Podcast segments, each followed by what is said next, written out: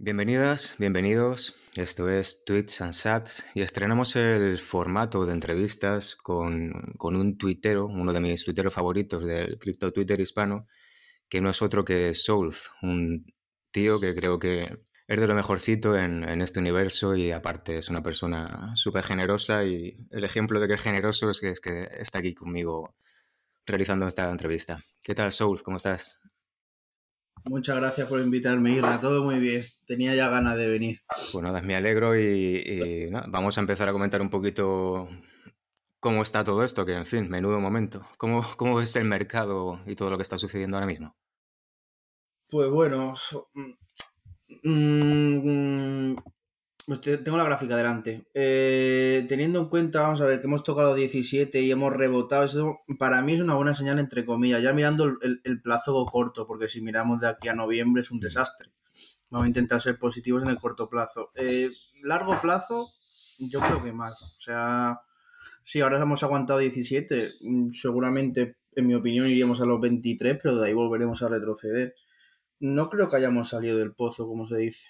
Y creo que nos, y, creo que nos queda tiempo de estar aquí rangueando. Y no solo por las criptos, sino que es por el mercado en general. Tú vas al SP500 y es que está bajista. Un SP500 que lleva sin bajar así años. La inflación, un poquito la guerra que sigue ahí. Es que son todas cosas macro, eh, macroeconómicas que afectan al mercado. Mm, Para mí ahora mismo el mercado está jodido para la gente que entra nueva. Pero vamos, cortoplacista podemos tener un rebote, pero largo plazo yo creo que estamos en una tendencia bajista clara. Claro, opinión. estamos, estamos en unos meses que, bueno, bueno, tú dices la, la guerra, el concepto macro- macroeconómico, ¿no? En general. Claro, la guerra me refiero también que suben los precios de todo, los stocks bajan, es que es un, es un problema económico. Sí, me refiero. sí, que afecta por lo tanto a la gente. Exacto, es un caldo de cultivo para la, la temida recesión, ¿no? Que hay gente que dice, no, joder, es que son muy alarmistas con la recesión, recesión, y, y la recesión está asomando a la vuelta de la esquina, ¿no? Imagínate que en 2008 hubiese estado, el, eh, cuando pasó lo de Lehman, que hubiese, que hubiese estado el Bitcoin y todas las criptos como hoy. Se hubiesen desplomado y vamos, no creo que esto sea un 2008. Pero, pero es una recesión, igual. Espero que no sea tanto, por Dios. Pero Hombre, no, no es un 2008, hombre, yo creo que a los 3.000 no, no llegaremos, pero bueno, ¿es posible el horizonte de los 11.000, los 12.000? ¿Tú, ¿Tú lo ves posible? Mm, 12K, a mí me encantaría. Yo tengo marcados Ujú. 12K. O sea, en 12K yo voy a comprar Bitcoin, no voy a comprar altcoins en 12K. No lo veo inteligente. O sea, no lo veo inteligente. Compraré. Tengo ahora mismo un 70% de liquidez y le meteré 20 50% más o menos a Bitcoin. Y lo que me sobra a altcoins. Porque es que en 12K las altcoins van a estar temblando. Claro, Y no sabes si van a desaparecer alguna, porque en un bear market siempre desaparece. De, de altcoins te refieres a un top 5, imagino, ¿no? Ethereum, Solana Claro, y... pues, Rune, Rune, Ethereum, Sol, quizá Atom, Aave, iría, iría a monedas que yo tengo bien estudiadas y, y que sé que van a sobrevivir. No me iría, por ejemplo, yo que sé, que tengo aquí marcadas alguna, Tron, Sushi, Apecoin, Kake, a esas no me iría, que son monedas, iría a Blue Chips, como se dice, ¿no? Monedas que sabes que van a tener un, un buen recorrido después de, de, de un rebote en un bull run, ¿no? Y, y, por ejemplo, monedas como CHZ, No, no, no, no, no. CHZ, yo compré CHZ el año pasado en 0.036 y vendí en 0.9 y no he vuelto a tocar CHZ, que subió un spike a 0.9. Mm, No la pienso comprar otra vez porque es que desde ese momento, si ves la gráfica, es bajista total. Que sí, que ahora viene el mundial, claro, pero es que es un, es un token de fútbol. por, por eso te lo comentaba, ¿no? Con el tema de- del mundial, que puede que, mm, que un... Puede pumpear. Hombre, si baja precios, creo que lo tengo por aquí la, la gráfica. Si baja precios muy, muy insignificantes, pues hombre, se puede comprar una bolsita. Pero no invertiría. No invertiría más capital en CHZ que en Solana o que en, en, en Matic o en Ave, por Claro, ejemplo. el, La veo una moneda más, entre comillas, más Mm. débil. el tema es, eh, ¿sobrevivirá al mundial o, o se quedará...? Esa, esa es la cosa. Es que estoy buscando aquí el chart. Vale, lo tengo aquí. ¿Cuánto queda para el mundial? ¿Es este verano? Pues la verdad, tío, a mí es que el fútbol me interesa poquito, pero eh, sí, ¿no? Es en verano, creo que sí. Sí, sí, falta, falta un poco de mes. Es que la, la No, eh, viendo- es- viendo esa, la final, esa final de año, baja. esa final de año por el tema de que lo habían retrasado por el calor que hace en aquella zona en verano. Claro, eso allí. mm, yo lo veo jodido. Hasta que no recupere los 0.16, yo no compraría esto. Es que acá ha perdido niveles estructurales clave. Eh, estoy viendo en Bing X, pero no sé, no me gusta CHZ para acumular, la verdad. ¿Y BNB, por ejemplo? BNB me encanta. BNB está aguantando muy bien, ¿eh? Está caída, muy, muy, muy bien. Tengo orden de compra en 135, que bueno. Ya abajo hizo un spike a 0.82. Yo lo espero en 135. No creo que baje más de 135. Siguiente soporte clave 70, pero... No, la verdad es que estamos, estamos viendo precios de descuento muy interesantes, ¿no? La, misma BNB, Solana, bueno, yo Solana... Miramático y... Solana, o Solana. Solana mi, compra media de Solana habían sido unos 70, 80 que vendí sobre 110. Bueno, en, el top este de 109, 110 que hubo hace, bueno, antes del, del desplome general. Sí, antes del Y ahora pues con estos precios la verdad es que Solana está fantástica. Lo que me preocupa de Solana, imagino que, que muchos de los que, de nuestros oyentes también, es el tema de, la red, ¿no? los continuos fallos que tiene, el tema de proyectos que, no se han podido mintear o que han tenido que retrasarse por el tema de la congestión de la red, etcétera, etcétera, etcétera. ¿Cómo ves tú este tipo de problemas? Es un poquito pesado porque yo eh, estuve minteando hace unas semanas y es que Magic Eden, por ejemplo, que no es culpa de Solana. Bueno, es que se cayó por Solana, en verdad. Magic Eden se cayó en dos minteos que tuve por Solana, porque la conexión iba lenta. Tú no puedes tener en Solana una conexión así, o sea, se cae cada dos por tres. Eso lo tienen que arreglar. O sea, la gente va a seguir acumulando Solana, eso seguro. Porque, por ejemplo, los NFTs es muy fuerte, mueven millones y millones y millones. Mmm ahora mismo es que está. Yo lo esperaría en 31 Solana incluso, ¿eh? Pero es que los problemas que tienen es que los tienen que solventar, porque si no la gente va a seguir tirando food. Pero también es, complicado resolverlo en, un periodo corto de tiempo. Claro, es algo estructural. Lo que pasa es que hay proyectos que se están posicionando ya como alternativa también a, Solana. Esa es la cosa, que salga el Solana Killer, como se decía antes con el Ethereum, ¿no? Mm, y, puede pasar como no se pongan las pilas. Exacto, exacto. Eh, bueno, hablando ya de, Solana y de, bueno, vamos a entrar un poco en los NFTs. ¿Cómo llevas tú el tema de los NFTs? Pues mira, es que gracioso. Las últimas dos minteos que tuve, que fueron proyectos muy sonados, que fue el de Great Goats, el de las cabras, que fue súper, súper sonado, 400k de seguidores en Twitter. Lo, comentamos, lo comentamos, sí, sí. Bueno, es verdad, me acuerdo. Pues ahora el precio no quiero ni mirarlo me costó 2,75 Solana, llegaron a 10 y no vendí porque tenía un rank bueno, lo puse en 15 sol, que se están vendiendo por 20 y 30 sol y no se me vendió y ahora están las cabras a 2 a dos Solana y se mintearon por 2,75. Eh. Claro que pilla. Un proyecto que tenía un hype tremendo en Claro, es era una brutalidad, no si no recuerdo mal, más de 300.000 usuarios en Discord puede ser o algo así, o sea, una, una, una Y las, y las wildlists que se venden a día de hoy wildlists eh, de forma una página. La wildlist costaba 15 soles. Claro, claro, lo que nadie se esperaba es que tú saques un proyecto y a la semana, entre comillas, muera. Claro, pero... Porque si tú bajas un precio de minteo es que está muerto. Fue más bien un, un problema de timing, creo yo, ¿no? Es decir, la, fecha de, minteo coincidió ya cuando el mercado estaba despeñando. Estaba cuando estaba despeñando todo, claro. Es que ¿quién invierte ahora en NFT? Yo, es que los dos últimos NFT que he invertido están en pérdida. El único que estoy en positivo fue cuando el mercado estaba bien, que fue el de Tenko, el de los Kitty Cash, que fue un es un proyectazo. Salió en 0.65 y llegó a 20. Bueno, ahora estará en, en 9 o 10. Sí, sí. Bueno, aprovecho ahora que nombras a Tenko. Si Tenko quiere participar en, esta, en este podcast algún día, bienvenido es.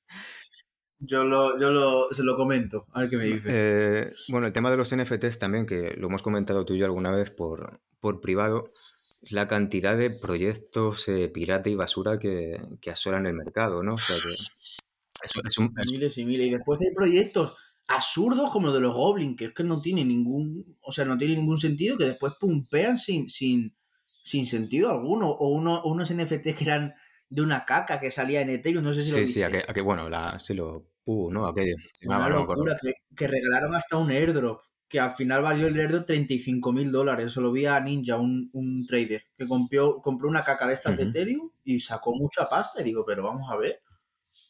Es que los NFTs tienen que estar muy encima, creo yo. Claro. Para tú saber de verdad lo que es bueno. Exacto, hombre, ta- también ha sido, mm, a ver, creo yo es una cosa de timing, ¿no? Los pro- no tiene nada que, no, no Claro. tiene nada que ver eh, entrar en los NFTs el año pasado por estas fechas, por ejemplo, incluso un poquito antes, Total. donde todavía había proyectos de calidad que entrar ahora. Ahora ya se ha sumado al carro de los NFTs, pues, eh, y perdóname la expresión, Que se lo digan los de Claro. Bike, a esos del Bored Apple. Claro, claro, se suman cualquier proyecto y sacan proyectos simplemente con la intención de, de llevarse la, la, la De pasta inicial del minteo y de, y de poco más. Y, y luego los Porque la gente también necesita liquidez. Es que es Claro. así. Tú eres un developer, ves que puedes hacer dinero rápido de esta forma que no es ética, pero si tú tienes la capacidad para ello y necesitas liquidez, la gente lo va a hacer. No, y luego, luego vemos que me da rabia también. Hay proyectos que, que también me comentaste tú en su momento, como el de World of Football, eh, que me parece, Sí, que estaba muy ¿eh? bien. Me pare- O sea, yo a mí ese proyecto me me pareció un proyectazo, ¿no? Además, la utilidad real que era eh, participar, tener una participación en un Y equipo de las camisetas fútbol. que regalaban. Que eso vale dinero a día de hoy. O sea, son, eso, ¿sabes? Claro, Son unos buenos airdrops, entre Sí, sí, comillas. y luego ves que, que no tiran, o sea, que no tienen, no tienen comunidad, no van para arriba y, y no te lo explicas, claro. Es un tema también de, marketing brutal y de, y de bueno, está, está visto, ¿no? Hay muchos influencers en Twitter eh, pagados, básicamente que, que, bueno, que si lean proyectos de este tipo por, por una pasta inmensa y, y al final es poco más que eso, ¿no? El, el marketing puro y duro. El NFT se mueve, porque conozco un par de influencers, mm, los NFT muchas veces pagan más dinero que los que las promociones de cripto, ¿eh? O sea, que Sí, sí, sí, no, eh. pagan, depende de qué proyecto, paga... Y solo por, por publicidad, yo eso no lo veo tampoco del todo del todo inteligente, porque si tú estás, estás pagando por un por crear una comunidad, yo creo que la comunidad te tiene que venir a ti sola, ¿no? ¿sabes? No pagarla. Que sí que es difícil, claro, claro que es difícil crear una comunidad, pero pagando, no sé si se me entiende. Co- Coger miembros de una comunidad que sean pagados, mm, Claro, la, la, te están siguiendo por un giveaway, ¿no? por ejemplo, o por una recomendación, no te están siguiendo por lo que es tu proyecto. Es una diferencia de, de enfoque, ¿no? Es decir, el, el- el- el grupo de, de personas, programadores o desarrolladores que quieren sacar dinero fácil y los que efectivamente sí quieren construir una comunidad y, y tira- y tira- Y ahí está y la tirar para adelante con una usabilidad, ¿no? Y Claro. hablando de... Y que tienes No, no, Perdona, dime, dime. dime, perdona, Saúl. No, que eh, lo único que te voy a decir que es que todo proyecto, toda o, o proyecto, ya sea de, de, de cripto o NFTs, es que todo tiene que tener una comunidad detrás. Es que si no, no tira. O sea, no tira, no va a tener un- una venta o no va a tener todo. Es que todo se basa en una Mm, comunidad. Exacto. Sobre todo en cripto. Exacto. Y, so- y sobre todo, eh, creo que ahora para, bueno, a ver qué opinas tú, donde tienen que tirar los NFTs es a desarrollar la usabilidad eh, a saco, ¿no? O sea, que sean proyectos Claro. Útiles y como usabilidad me refiero eh, para el día a día, ¿no? Había leído alguna vez un artículo, no recuerdo dónde, que por ejemplo sería muy interesante, mm, vamos a suponer que tú quieres comprar una entrada para la final de la Champions League en, en no sé dónde, ¿no? Pues en vez de comprar la entrada mm, como tal por internet, pues te compras un, un NFT y el, F- y el NFT es la entrada, ¿no? Como, De la entrada, me parece Como tal, ¿no? O sea, me parece una idea tremenda. por ejemplo, ¿no? Y eh, como eso por muchas cosas, ¿no? Conciertos, etcétera, etcétera, etcétera. Te lo iba a decir, justo, digo, es que si tú lo pienses, si tú eres un cantante o eres un- lo que sea de espectáculo y tal, y lo vendes por NFT, vas a ganar más que con, la, que una Claro, porque, además luego eso sí se puede también revalorizar, imagino, como Claro, tú le puedes, vas al concierto, pero después dice el cantante, bueno, el que sea holdeador de, este de uno de mis NFT, ponte que saca mil. Pues cinco van al siguiente concierto gratis, la gente. Exacto, o tienes acceso a, yo que sé, a mi siguiente, a mi Ah, siguiente sí, disco claro, en pues una semana antes o dos Claro. semanas antes, o, claro, es que hay un, Todo, está todo se basa en eso, la utilidad del NFT, porque si tú holdeas un NFT y no te da en sí un passive income, un, ¿sabes? Un dinero o airdrops o aunque sea merchandising, Ujú. cualquier cosa, pero holdear por holdear. claro, Yo creo que si un inversor no hace eso, porque tú buscas un, un- una recompensa a tu inversión, ujú, ¿no? exacto. Pero bueno, tiene, tiene que ir por ahí el tema, ¿no? Porque ya, mm, hombre, yo no sé si, tampoco soy experto en NFTs, no sé si ha explotado la burbuja ya de los NFTs, pero sí es cierto que, que so- sobran, sobran muchos proyectos, sobran muchísimos proyectos, pues ya te digo, basura, ¿no? De desarrolladores que crean uno y luego otros cinco o seis clones iguales, pues eso, con el, con el interés solo de sacar dinero el día del minteo y, y de poco sacar más. dinero. Pues sí. Y como baje Bitcoin, pues más, pues más Sí, sí, no. Desde, desde luego. Yo tengo alguno de, de esos de 0,1 Solana y porque no, no pueden bajar a dos decimales, creo, por simplemente, simplemente por código, pero vamos, pues, en fin. Pero bueno, te- por 0.1 tampoco no eran caros 0.1 en su día. Bueno, No, no, depende ce- cuánto ce- estuviese 0,1 ahora. me refiero, 0,1 Ah, 0,1 joder, si el min fue 1, joder, sí, sí, sí. Sí, sí, no, claro, bueno, simplemente pues ahora sí que son cromos pues puros y duros. Yo por eso prefiero invertir en cripto porque es lo que sé, porque es que NFTs es otro mundo totalmente diferente. Por ejemplo, Tenko vive prácticamente detrás de Ujú. NFTs, pero porque se la ha currado y ha estudiado eso. Yo es que lo veo un mundo complejo, vamos, tienes que estar mirando volumen, los adres que compran, que venden. Es otro mundo diferente. Claro, que además eh, requiere una dedicación bastante, bastante fuerte. O sea, bueno, tú lo sabes y, y la gente que nos escucha también. Claro, Pues si quieres conseguir una- un puesto en la waitlist, tienes que entrar al Discord, eh, empezar a, bueno, pues hacer el indio ahí un poco comentando cosas, o sea, haciéndote Claro. notar. eh, metiendo Re- gente, eh, tal. exacto, y al final es un curro que dices tú, joder, eh, estoy aquí seis o siete horas a la semana metido en el Discord este dando caña y a lo mejor tampoco tengo garantizada la, la waitlist, ¿no? Y O a lo mejor lista en el minteo y, y dumpea a las 4 horas, por Exacto, ejemplo. ujú, exacto, sí, sí, claro. Y, en fin, que es bastante, bastante complejo, así que para los novatos o... Y no puedes vender como las cripto poco a poco, eso, vendes todo o no vendes nada. Eso tampoco me gusta a mí. Exacto, no y, ahí sí que no tienes stop loss ni, ni nada de eso. E- Efectivamente. Ahí sí, ahí sí que te lo Totalmente. comes. Eh, bueno, vamos a... Me gustaría hablar contigo sobre lo de Luna, que también es algo que, que en su momento comentamos y sé que te, que te afectó y pa- pasaste... Un, un segundo, voy a coger Sí, agua, sí. ¿vale? Un segundillo. Bueno, Madre mía. a- aprovechando que South coge agua, imagino que para hablar de Luna... Yo era, Ya está. yo era un supporter de Luna, vamos, yo compré Luna en 5, yo estaba enamorado de Luna. Pero lo que pasó yo no me lo esperaba, ¿eh? Pero para nada. O sea, yo compré Luna en 5 hace un año o así porque ya, ya salía, ya venía diciendo lo del. UST. Estaba, pero no era fuerte en ese momento. Yo lo leí y dije, hostia, esto va con todos los fundamentales que tiene Luna, tal cual. Subió a 50, vendí, bueno, se me quedaron eh, casi un 10% o un, un 10%, Daniel, un 5, un 5, un 10% sin vender. Pero claro, es que se me quedaron eso sin vender a 100 dólares o 110 dólares Luna. Yo perdí, gané mucho dinero con Luna, pero perdí una cantidad que yo no me esperaba, porque Claro. se me quedó un 10% en 120 sin Claro. vender. Y claro, yo lo vi bajando tanto, tanto, tanto, tanto. Digo, vamos a ver, no sabía lo del, lo del JPEG.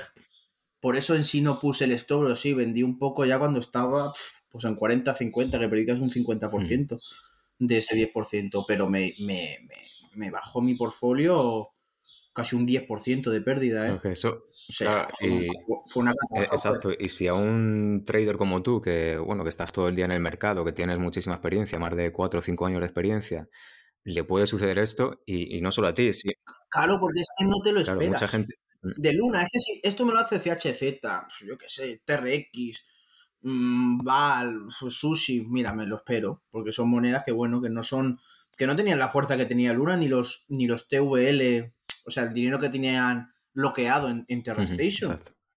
Claro. Y, y con lo de UST todo y millonarios ahí metido, había cabezas, o sea, había gente muy importante metida en Luna en staking de UST.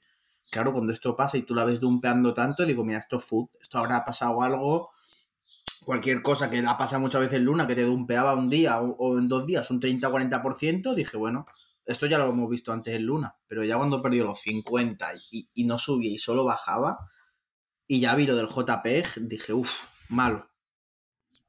Y compré en uno, ¿eh? Porque dije, vi un soporte tal, dije, bueno, voy a comprar en uno ya. Y, bueno, Y luego, luego se- desapareció. claro, pero fí- fíjate, bueno, que tú, tú lo sabes también, en ese momento en el que Luna estaba cuesta abajo y sin frenos, hubo gente que hizo muchísimo dinero, pero mucho. O sea, primero los que, los, los que a empezaron a sortear ya desde, desde arriba, ¿no? Vamos a ver, ¿tú te crees, sinceramente, la gente de Luna del equipo sabía esto? Porque Dukugón vendió un mes antes de esto. Esto lo sabían Hombre, ellos. Pero, ¿Qué iba a pero, hombre, si no lo sabían, lo sospechaban. Lo sospechaban. Claro, es que salió que bajo juicio ahora de Wong, que sacó, sacó, no sé si eran millones o billones, ya no me acuerdo la cifra. Ah, un mes antes de Sí, esto, Cuando no había sacado en toda su vida creo que eran 80 millones de, de dólares, ¿no? Algo así. Un, poquito extraño, ¿no? Claro, lo- luego también es... Que tú te pases en tu proyecto y tú eso no lo puedas erradicar. Porque tú lo puedes cortar de cualquier manera, eso no sé. Debería haber alguna forma. Pero que baje hasta ahí. Y yo creo, sinceramente, que los, que los developers y los que estaban dentro de Luna vendieron, sinceramente. eh, proba- Tú sabes lo que pasa en tu proyecto. Probablemente, claro, los que están dentro saben el recorrido que pueda tener eso. Los que están jodidos fue lo que está, los que estuvieron en menos mal que no me metí a. UST. Porque es que cómo sacas tú ese dinero en la caída, porque la red estaría colapsada. Claro, me estaba... O sea, si te pilla, te pilla, pierdes Claro, todo. y, el que estaba en, en staking, eh, pues, pues- es el de pues ni siquiera lo podía sacar, porque claro, Efectivamente, porque había millones y millones de transacciones. Eso lo leí yo, que la gente no podía sacar. Claro, yo- dinero. yo le- Pero es que, ¿Eso cómo va a leí un hilo de, de Inmortal, que es uno de los traders que sigo también, que me, que me gusta mucho lo que Sí, hace, bueno, y, también cayó en esto, ¿no? Precisamente, si no recuerdo mal, él tenía UST en staking y justo le vencía la, la madrugada o el día en el que todo empezó cuesta abajo y vendió el UST, pues no sé si con un 60 o un 70% de, de pérdida, claro. O sea, Pero bueno, al menos se salió. Es que hubo gente ni se salió, imagínate. claro, y- Lo de Luna fue una catástrofe que afectó al mercado, vamos. Porque lo que ha hecho es perder que, la- que los, inversor- los inversores pierdan confianza. Claro, pero mm, a pesar de la brutalidad de Luna, yo tengo la sensación de que, o sea, lógicamente ha repercutido en el mercado, pero tengo la sensación de que podía haber sido mucho peor. Es decir, esto ha sido un, un bofetón de dimensiones considerables, pero podía haber sido mucho peor. Es decir, creo que el mercado ha aguantado más de lo que en un primer, Puede ser que en sea un aviso momento podría parecer. navegante. Puede que sea un aviso navegante. Sí, es posible. Nunca es se posible. sabe. O sea, yo es que no lo veo todavía la economía que digas.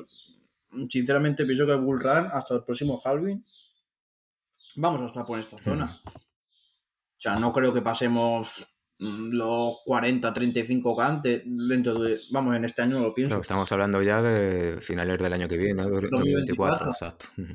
2024. Un mercado bajista dura año y medio, dos años mínimo. Claro, bueno, O sea, un mercado bajista no te no, dura y, además con la incertidumbre, ni año y medio. Es que. Por eso lo pienso. O sea, hemos tenido 2020, final de 2020 y 2021, se hacía dinero pulsando un botón. Que era comprar. Comprabas y todo subía. claro, el, O sea- el año pasado sí es cierto que tuvimos un verano también rarillo, o sea, donde a Sí. partir de, a partir Sí, de sí, mayo o algo así que empezó, que empezó a caer todo. Pero en verano era el momento para comprar. Ese fue el momento que tenía que la gente Exacto. comprar. En verano. Yo en verano compré, vamos. Me acuerdo yo que estaba en Benidorm, es que me acuerdo. Y el mercado estaba fatal, fatal. Estaba en Rune en, en casi un dólar, dos dólares. Estaba Luna, estaba todo súper bajo y compré.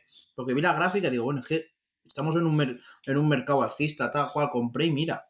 Pero es que ahora mismo, en estos precios, en este verano, no compraría si seguimos aquí, por ejemplo. En 20.000. No compro.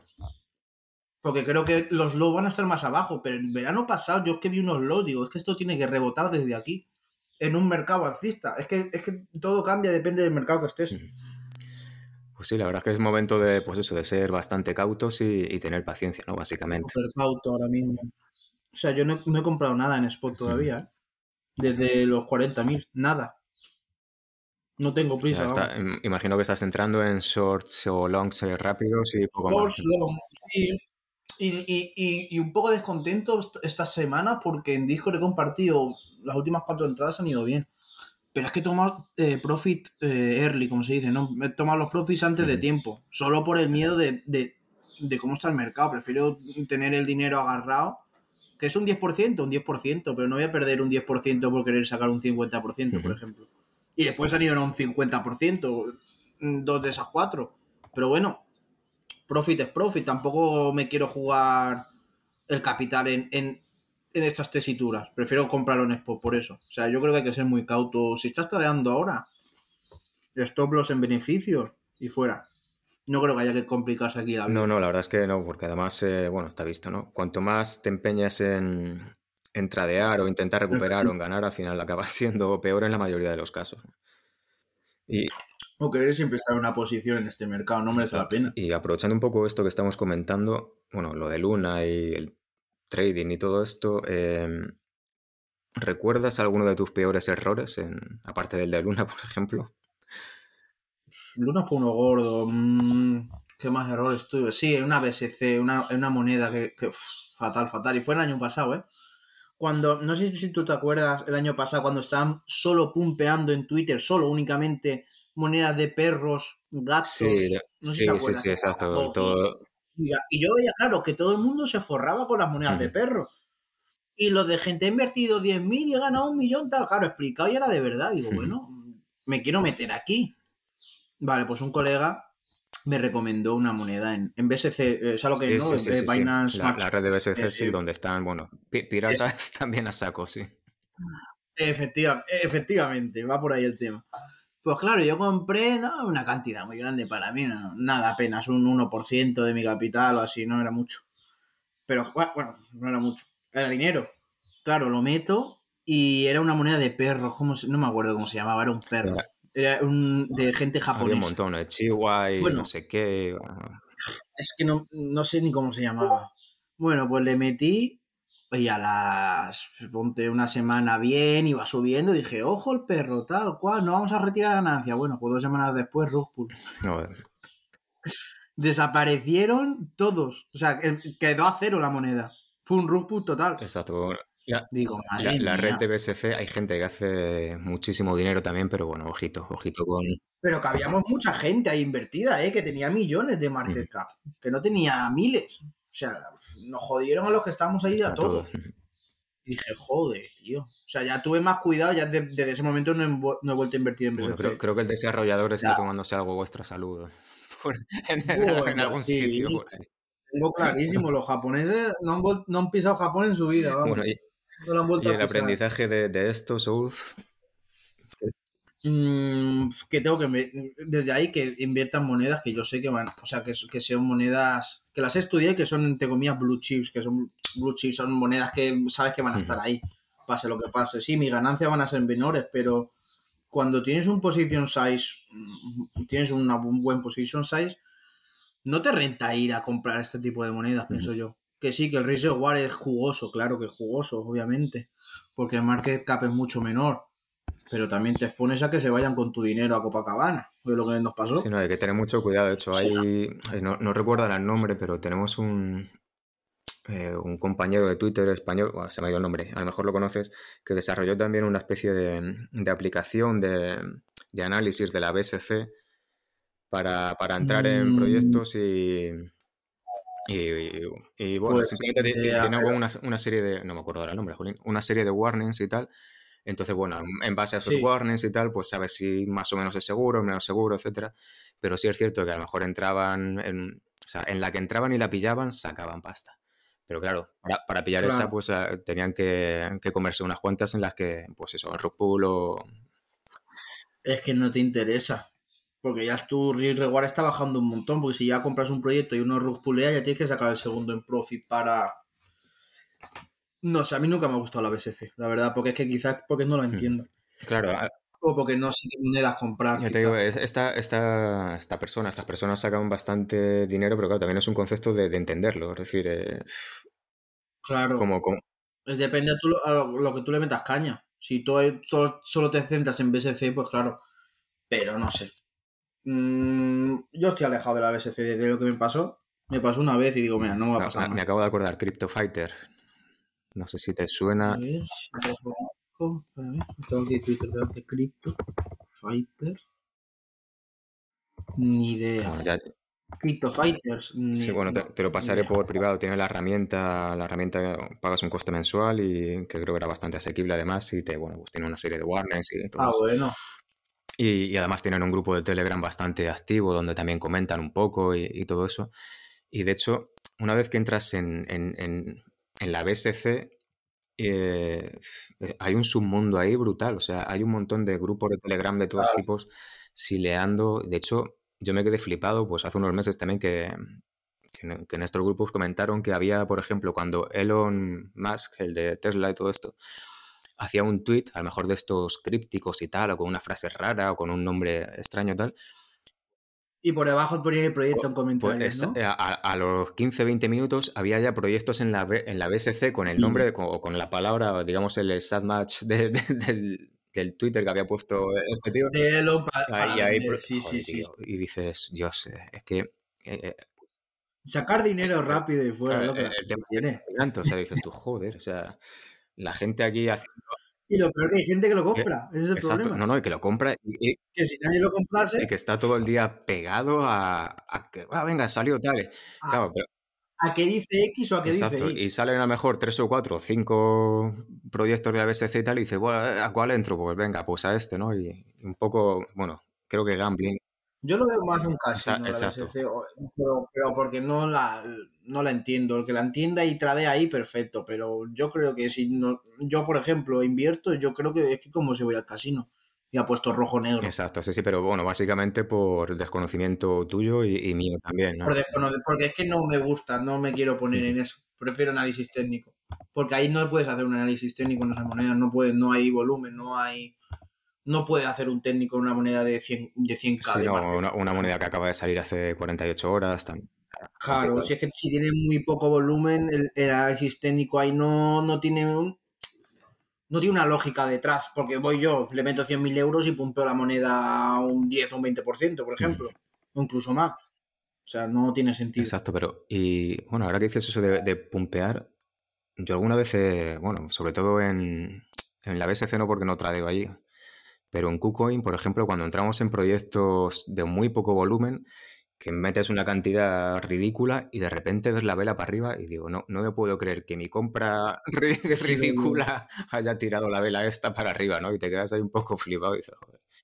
A mí me- pasó, me pasó en Delta, tío, hace, hace un mes, ¿con qué moneda fue? Con CRV. Estaba en, en 0.70, ahora está en 0.77, pues le metí un short y es que me quedé flipado, le metí una buena cantidad. Claro. Y, en- y, y le metí un short 0.70 y veo que baja, no sé si bajó 0.69, 0.68, 5. Digo, pero vamos a ver. Digo, que es mi orden. Y yo sabía que era mi orden porque fui a, Re- a, a Recent Trade. Digo, a ver si alguien ha Mm. metido más capital. Y era mi orden. Porque salían todos los contratos, ¿sabes? Y digo, joder.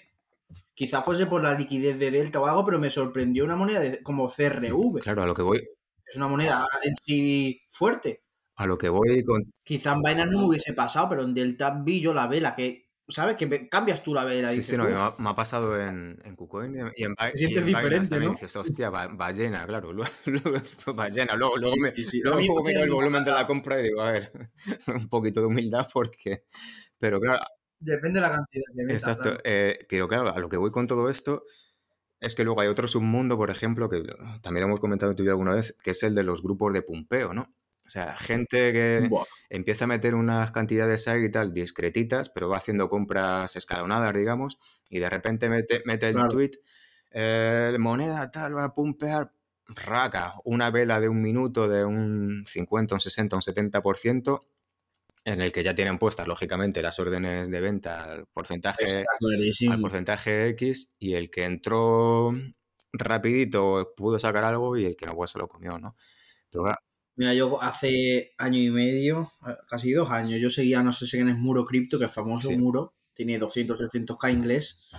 Eh, Crypto Gold John, que también tiene 300, 400k. Y yo me acuerdo que es- esta gente con 100k de seguidores, que son 100k, son muchos seguidores, pumpeaban monedas de BSC.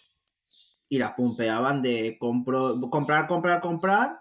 Pumpeaba la moneda 15, 20 minutos y después dumpeaba. ¿Pero por qué dumpeaba? Porque vendía. claro, Es lógico. claro, claro. Pues a mí eso no me gusta. Yo eso no lo haría en mi vida. ¿Por qué? Porque estoy engañando a la gente. Vamos a ver, tú me estás comprando mis bolsas para yo venderlas.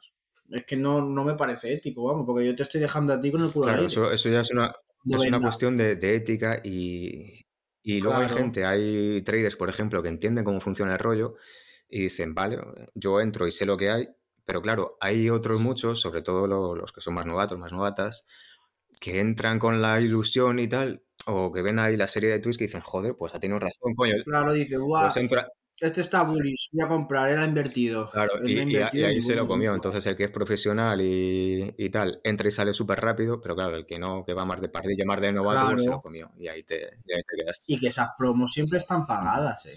O sea, esas promos siempre están pagadas. Ellos no ponen un duro. El influencer, cuando, cuando silea una, una, una moneda de estas de BSC, porque no vas a silear una gorda, pero cuando estas monedas de BSC, eso, esas monedas te las da el proyecto. Tú no compras nunca. Eso es así. Sí, sí, no, no, Y el que no lo sepa, es así. no, no, exacto, pero claro, es, es eso, el, el- el mundo que hay. Tú no pierdes nada, o sea, ganas dinero por el, el influencer, ganas dinero por la promoción y por el, y por el dumpeo. Exacto, exacto, sí, sí. Por eso mucha gente que en en sí no, ética, en sí que les da igual a sus seguidores, les da igual a la comunidad, lo hace. Porque es dinero gratis, es liquidez prácticamente gratis. Lo que pasa que mm, dejas tirado a tu comunidad, ¿no? Claro, eso es lo que estamos hablando de, de la ética, ¿no? Que en mi- bueno, yo sé que, yo sé que en tu caso yo- depende. es, es bastante estricto y bastante. Yo no lo haría, la verdad. Porque el respeto que tú tienes, que te has ganado durante X tiempo, lo pierdes porque 20.000, 30.000 euros, bueno, no me Sí, no, el respeto y el dormir tranquilo, ¿no? Porque al final Claro. también se. No, y que mucha gente no se da cuenta, tío, que tú las Es que hay gente que no se da cuenta Ujú. de eso. Porque yo lo he visto en los comentarios cuando pasó esto hace dos años, porque yo me fijé, dije, esta gente 100k liando monedas, no sé qué, hombre, como son ingleses no me van Claro. a entender el podcast. Y lo digo. Pero que en los comentarios, la mitad de los comentarios sí eran. Que había, coño, hay gente que se da cuenta de, eh, tú, estás haciendo esto. Pero otra gente no. Y dice, bueno, si hay X pardillos que se lo comen, dirán, ¿por qué no hacerlo? Es- es- será su pensamiento, ¿no? de, de eso se trata, ¿no? En casos como el tuyo, también de, de advertir, casos me refiero a, a, a tuiteros Claro. como tú, de, de advertir, eh, pues bueno, todas estas cosas para evitar que, que la gente caiga y hacer del mundo cripto basta- algo bastante, bastante Claro. mejor. ¿no? Pero pues, muchas veces es lo que pienso. Muchos influencers, a ver, hay muchos influencers en cripto que son muy buenos. Me he hecho, o sea, tengo muchos amigos aquí, pero hay muchos influencers con 50 o 100k que no. que no velan por, por, por la gente que tiene la comunidad, sino por el dinero que están haciendo. No sé si te acuerdas de Oxdon, 0x Sí, sí, sí, sí. un trader que era bueno, bueno, que era, claro, que parecía buenísimo. Digo, uy, me gustan sus gráficas, mm, parecía que hacía mucho dinero porque ponía que posteaba que ganaba millones con las operaciones, las gráficas eran buenas, todo era bueno. Dije, oye, me gusta tal cual. Y me acuerdo yo que tenía 3.000 seguidores cuando lo seguí. Bueno, pues en 60.000 o, o no sé si en 100.000, cogí- era un ruso. Hizo un grupo VIP, sacó 500.000 dólares, cogió y se fue. Y al final se descubrió que todo lo que era, o sea, todos sus pantallazos de millones que había ganado y todas las gráficas eran mentiras. O sea, lo- lo- las posiciones las había editado Con con... Photoshop. No, sí, con, con el código que este que hay, es que no, no entiendo mucho de ordenadores. Con el código que lo puedes hacer Sí, eh, en sí, internet. sí, sí, que puedes editar la... la- exacto, sí, sí. Claro, pues hacía eso y las gráficas copiadas. Y la gente, y yo me lo comí entero, ¿eh? Y la gente se enteró, pues claro, cuando ya el tío desapareció. Cuando ya empezó a salir el foot al tío de que era un estafador, pues hizo. Hala, a buscarme, 500 mil dólares. Claro, mient- Y a saber dónde está ese hombre ahora mismo. pues mientras tanto, eh, pues, nada, disfrutando de la vida, imagino. Hombre, a 300 dólares que sacó el VIP de Discord, que también hay que ser un... bueno, Yo no compraría 300 dólares un- un- al mes por un disco. No. Pero bueno, que hubo gente que lo compró. 100 mil dólares y adiós. Pues eso en Twitter hay alguno que otro. Bastante, sí. Eh, Soulce, ¿se te ha pasado alguna vez por la cabeza tirar la toalla? ¿Ha habido algún momento que hayas dicho, "Uf, eh, no, no puedo más o esto ya me ha superado? 2020 quizá, cuando, cuando vino el crash, de cuando la pandemia y eso. Porque es que bajó mucho, ¿eh? O sea... Era un precio que yo en ese momento no entendía, porque llegué en 2019, vi ese dump, ese... eh, eh, la gente no quería comprar en ese momento, claro, pandemia, todo, recesión. Es, es que estamos igual que ahora, pero un, un poquito de más Ujú. food. Porque antes que no podía salir a la... no- el momento no era de comprar. Y claro, yo llevaba un año y perdí mucho. No me acuerdo cuánto perdí. Un 80 puede ser, 90, no recuerdo bien. Y ya, y, y me, y me alejé, me alejé un par de, un par de semanas. Es que no, ya no me acuerdo el tiempo exacto, pero estuvo tiempo sin tradear. Y lo pensé, pensé en dejarlo, porque estaba estudiando Derecho, me- esto me quitaba mucho tiempo. No era el momento también para estar yo Mm. ahí. Pero me gustaba, la verdad. Me gustaba mucho el análisis técnico. No tenía ni comunidad en ese momento en Twitter. O sea, lo hacía porque a mí me gustaba. No sacaba. los- Nadie me leía en ese momento. Claro. Pero como me molaba y tal, y dije, mira, ya he llegado hasta aquí, estoy co- consiguiendo un. Porque ya tenía para mí conocimiento un poco, ya me sabía un poco mover. Nada comparado ahora, pero dije, bueno, vamos a intentarlo, porque es que me gustaba. Es que si no me hubiese gustado, yo lo hubiese dejado. Si yo estuviese venido por el dinero, lo hubiese dejado en ese momento. Claro, Coño, porque es- pierdes un 90% y ¿qué haces ahí? Que no puedes hacer nada, es más que resignarte y, y- y dejarlo, es la, es la opción más fácil. sí, es, Me he perdido un 90%, esto es una estafa, lo dejo. es, Eso es la opción más es el control de las, de las emociones que tú nombras muchas veces y el triunfo de la, y el triunfo de la Claro. constancia. ¿no? Es que mm, todo el mundo, y yo lo pensé así, digo, mira, si, si quiero ser bueno, en cualquier cosa siempre voy a perder. Como decía Michael Jordan, ¿no? O sea, si tú tiras mil tiros libres, los primeros mil tiros libres, qui- quizá falles 500, pero es que si tú sigues dándole y sigues dándole y sigues dándole, afinando. yo creo que eso fue un punto de inflexión de decir, bueno, ¿cuánto, cuánto lo quieres para seguir dándole? ¿Sabes? Y ya ahí pensé, digo, mira, a mí esto me gusta, voy a seguir, voy a seguir, voy a seguir. Y de ese 90 menos 90% me, me recuperé, o me- también metí más capital. Me recuperé y a día de hoy, pues mira, o sea, me va bien, vivo de esto. Pero también fue porque no tiré la toalla ahí. Si lo hubiese tirado, pues ahora mismo estaría en un despacho de abogados o estaría. No Bueno, lo eso sé. es algo fundamental, ¿no? Eh, no tirar, a ver, no tirar la toalla, cada uno en la medida de sus posibilidades, lógicamente, y de, y de lo que le permite su, bueno su día a día.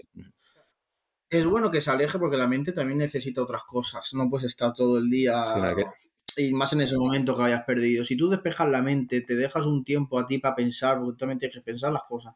Hay que tomar un poco de Mm, distancia. A mí eso fue lo mejor. Alejarme, sí. Tomar dos pasos atrás y decir, vamos a ver, ¿qué, qué quieres? Y hablar contigo mismo y decir, bueno, ¿tú quieres seguir en esto? ¿No quieres seguir en esto? ¿Por qué? ¿Por qué sí? ¿Por qué no? Y haces eso y, y llegas a una conclusión tú mismo, ¿no? De decir, bueno, vamos a probarlo otra vez. ¿Y ¿Qué consejo le darías a alguien que empieza, sobre todo, de lo que no hay que hacer? Seguir, seguir, sin duda, seguir las entradas que dicen los influencers. Yo eso lo veo un, un consejo, vamos. Porque yo antes las seguía. Y es que, y, y, y lo dicen muchos traders también, es que si tú sigues una. eh, Voy a enumerar más, pero es que se la veo importante. Porque es que si un, un influencer ya te dice, mira, compra esta moneda, tal cual, o, o postea un trade, el influencer o el trader, cuando vea que la entrada va mal, se va a salir. Eso es así, yo lo digo muchas veces en mi Discord y la gente me dice, joder, es que te ha salido muy rápido, por ejemplo. Digo, "Je- primero, mi position size no, no será remotamente parecido al tuyo. Invierto X cantidad. Mi lebras no es el Ujú. mismo. Mi invalidación no es la misma. O sea, sí, se puede seguir un, un trade de un, de un influencer, pero siempre con tu análisis al lado y con tu gráfica Mm, al claro. lado. Para ver cuándo cae, cuándo no cae, por qué cae, o el stop loss, la invalidación, eso es muy importante. O sea, tener que sí, que tú puedes seguir la- el trade de, de un, de un influencer, eso no digo que no. Pero que la gente también se haga sus gráficas y, y vea el, el, el price action de lo que está pasando, porque si no es que no aprendes. Si tú solo copias, copias, es como en el colegio. Eso para mí es lo más lo fundamental, que la gente haga su propia La, la gráfica. estrategia de copiar, hombre, digamos en un, en un swing, por ejemplo, o en un medio largo plazo, puede ser un poco más fácil, ¿no? Pero hay mucho, mucho Claro. novato que entra siguiendo el, el trade, eh, digamos, diario o, o el scalp. De, o, de, o de one hour, Y 15 exacto, y, minutos. y- y ahí las pierde. posibilidades de fallar son, son bastante altas y no me refiero porque te estén sileando o te estén comentando un trade que sea, un trade que sea malo, sino porque cuando eh, el influencer ha soltado el trade, ya va por delante Ya- ya mínimo un minuto o dos minutos. Y cuando ha dicho que, que está Claro. fuera, también ha vendido uno o dos minutos y, y, claro, Efe- a eso quería yo Está- llegar. A eso y en esos llegar. trades tan, tan cortos, eh, claro, las posibilidades de que hayas entrado tarde y hayas salido tarde, vamos, aumentan expo- exponencialmente, ¿no? Claro, y por ejemplo, para mí un 10% es un ejemplo. Un 10% dina- diario para mí. Yo no necesito tradear más, por ejemplo. Pero es que para otra persona que esté siguiendo el trade, un 10% signifique nada. un 10 o 100 Claro. dólares. Es que, es que todo depende.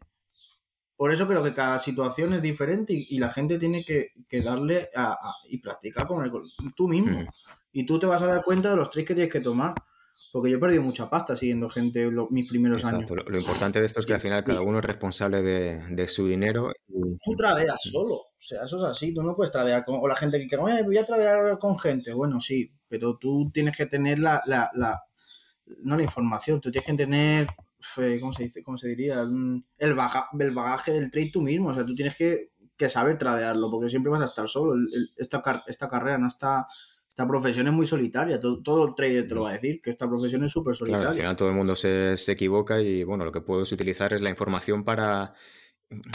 también entran los sesgos, ¿no? De cada uno. Pero claro, la información tomarla como un punto de apoyo a tu propia decisión, a tu propio análisis, ¿no? Porque cuando te equivocas, tú ves el fallo. Cuando se equivoca el otro, dice, bueno, se ha equivocado él. Pero cuando tú te equivocas, dices, mm, ¿por qué me he equivocado? Y ya le das vueltas. Eso lo veo importante, darle vueltas a las... También otro punto. Cuando tú haces un trade y lo fallas, no es coger y cierras el ordenador, pues, un fallo. Un fallo porque no sabes lo que has fallado. Eso también lo veo un punto súper importante. Revisar todos los trades que fallen. Los ganadores, hombre, no hace falta si has tomado profit y tal, ya solo de una pérdida de tiempo. Pero los, los perdedores yo sí los reviso. Porque así aprendes lo que has fallado. Y a veces no lo verás en el mismo día. Pero es cuestión de, repetición. No es que yo siempre he pensado eso, que es todo repetición para mejorar en algo. Sí, no, exacto. Al final, pues eso, la, constancia, ¿no? La repetición, el venga una y otra y otra vez. Obviamente. Es lo que acaba funcionando. Vale, vamos, me gustaría, bueno, entrar ahora en un terreno un poco más quizá más personal, si me lo permites, y bueno, vamos a, vamos a, ver. Eh, he visto, o por lo menos es mi impresión, que en, Twitter los que sois más, em, ¿cómo lo diré? Los que tenéis una formación más eh, en criptomonedas más profunda, digamos, o hacéis unos análisis más, más exhaustivos, más calmados, más fundamentados, la mayoría tenéis un perfil de, cuello blanco y con eso me refiero a ingenieros. blanco y negro. Bueno, me refiero que hay ingenieros, hay matemáticos, hay, hay gente de leyes como tú. Entonces, lo, lo que veo, o lo que no sé, me gustaría saber tu impresión. ¿Esto es una característica de, un trader en general o no? ¿O conoces a otra? Los estudios. Exacto, sí, sí. O sea que yo el mundo de las criptomonedas sea solo para, este tipo de perfiles. Para, para nada que no. Para nada que no, porque yo siempre he sido peor de matemáticas en mi clase. O sea, yo siempre he sido nefasto, pero vamos, soy muy malo en matemáticas, pues yo siempre he sido de letras, yo siempre he sido historia, derecho, yo un libro, me das un libro y me lo como. O sea, un libro me lo puedo estudiar de pe a pa, no me cuesta. Pero ya el, hecho de, de, racionalizar una operación matemática y tal, yo soy muy malo y para la banca, por ejemplo, yo ahora quiero estudiar un máster en, banca, en, ya sea en análisis técnico, banca, todavía lo estoy mirando. Mm, y tengo que estudiar matemáticas y yo no sé matemáticas. Y para las criptomonedas, mm, bueno, a lo mejor cripto no te hace falta, pero para un mercado de económicas, si quieres saber económicas, banca, necesitas matemáticas. Y yo no las tengo. Yo estudio análisis técnico sin saber matemáticas. No lo creo que, que la formación de alguien, por ejemplo, medicina, aquí no te sirve de nada. O, derecho en sí, sí, bueno, es, es, una carrera difícil. O sea, es una carrera que te deja estudiar mucho. Y yo creo que eso a mí me ha servido también para, la disciplina, vamos, lo tengo claro. Quizá, quizá, más que los estudios en sí, ¿no? sea, una carrera u otra.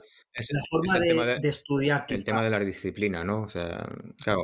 Claro, porque es que yo derecho estudiaba todos los días. Tú es que derecho, por ejemplo, en Málaga, derecho en Andalucía, eh, de las tops de, España. O sea, si vas a derecho, las mejores son Sevilla, una del norte, no sé qué, no sé si es País o Bilbao por ahí, y después iba a Málaga. O sea, que en Málaga es, difícil aprobar derecho, no es estudiar. Y, yo estudiaba todos los días. Y yo creo que eso a mí, macho, me, ayudaba a, cuando yo tenía que estudiar el análisis técnico. Estudiaba por la mañana y, y estudiaba análisis técnico por la noche. O sea, yo creo que la disciplina ahí sí me, me ayudó muchísimo, porque si hubiese estudiado otra carrera, quizá no le hubiese metido tantas horas o tanta, o tanta constancia a esto.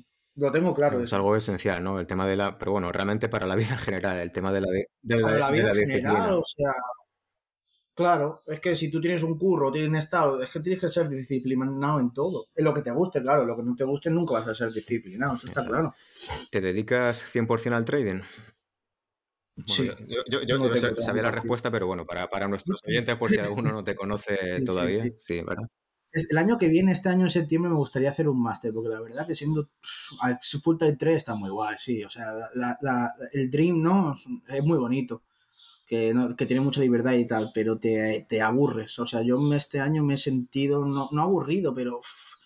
porque estás en casa, o sea, tú tu trabajo lo haces desde casa. Cuando la gente me pregunta, ¿qué trabajo? Digo, que yo trabajo desde casa. Me gustaría seguir formándome más. Vamos, que soy joven todavía, vamos, y voy a hacer un máster seguramente.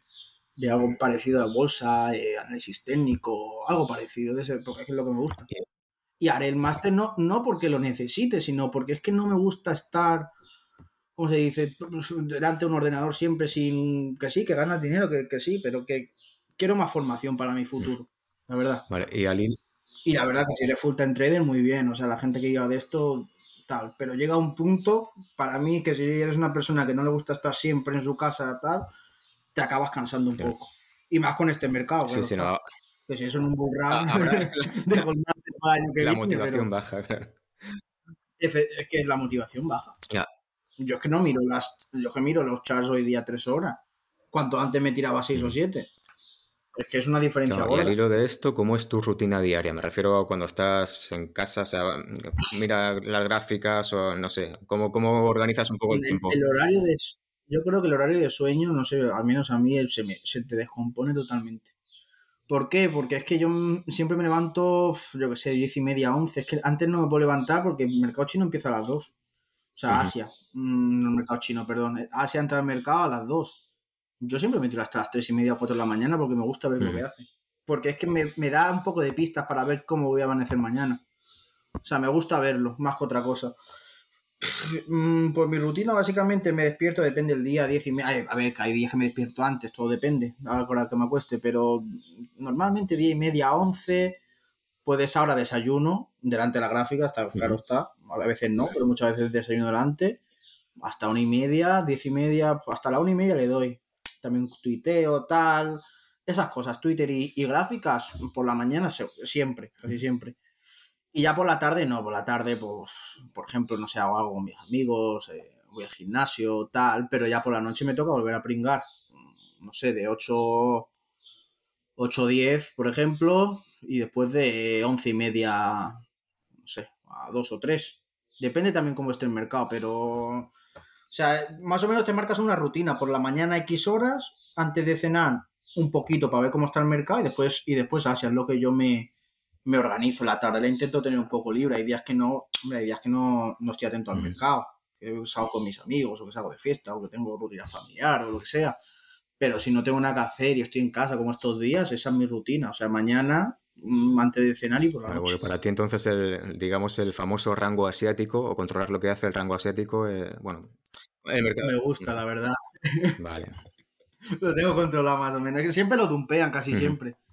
Y es que es muy importante ver el mercado asiático para ver lo que te espera el día siguiente, porque es que son los que van a llevar la voz cantante en ese momento. Claro, digamos que son, son la, la cabeza de la locomotora, ¿no? En, en el sentido de que, de que Claro.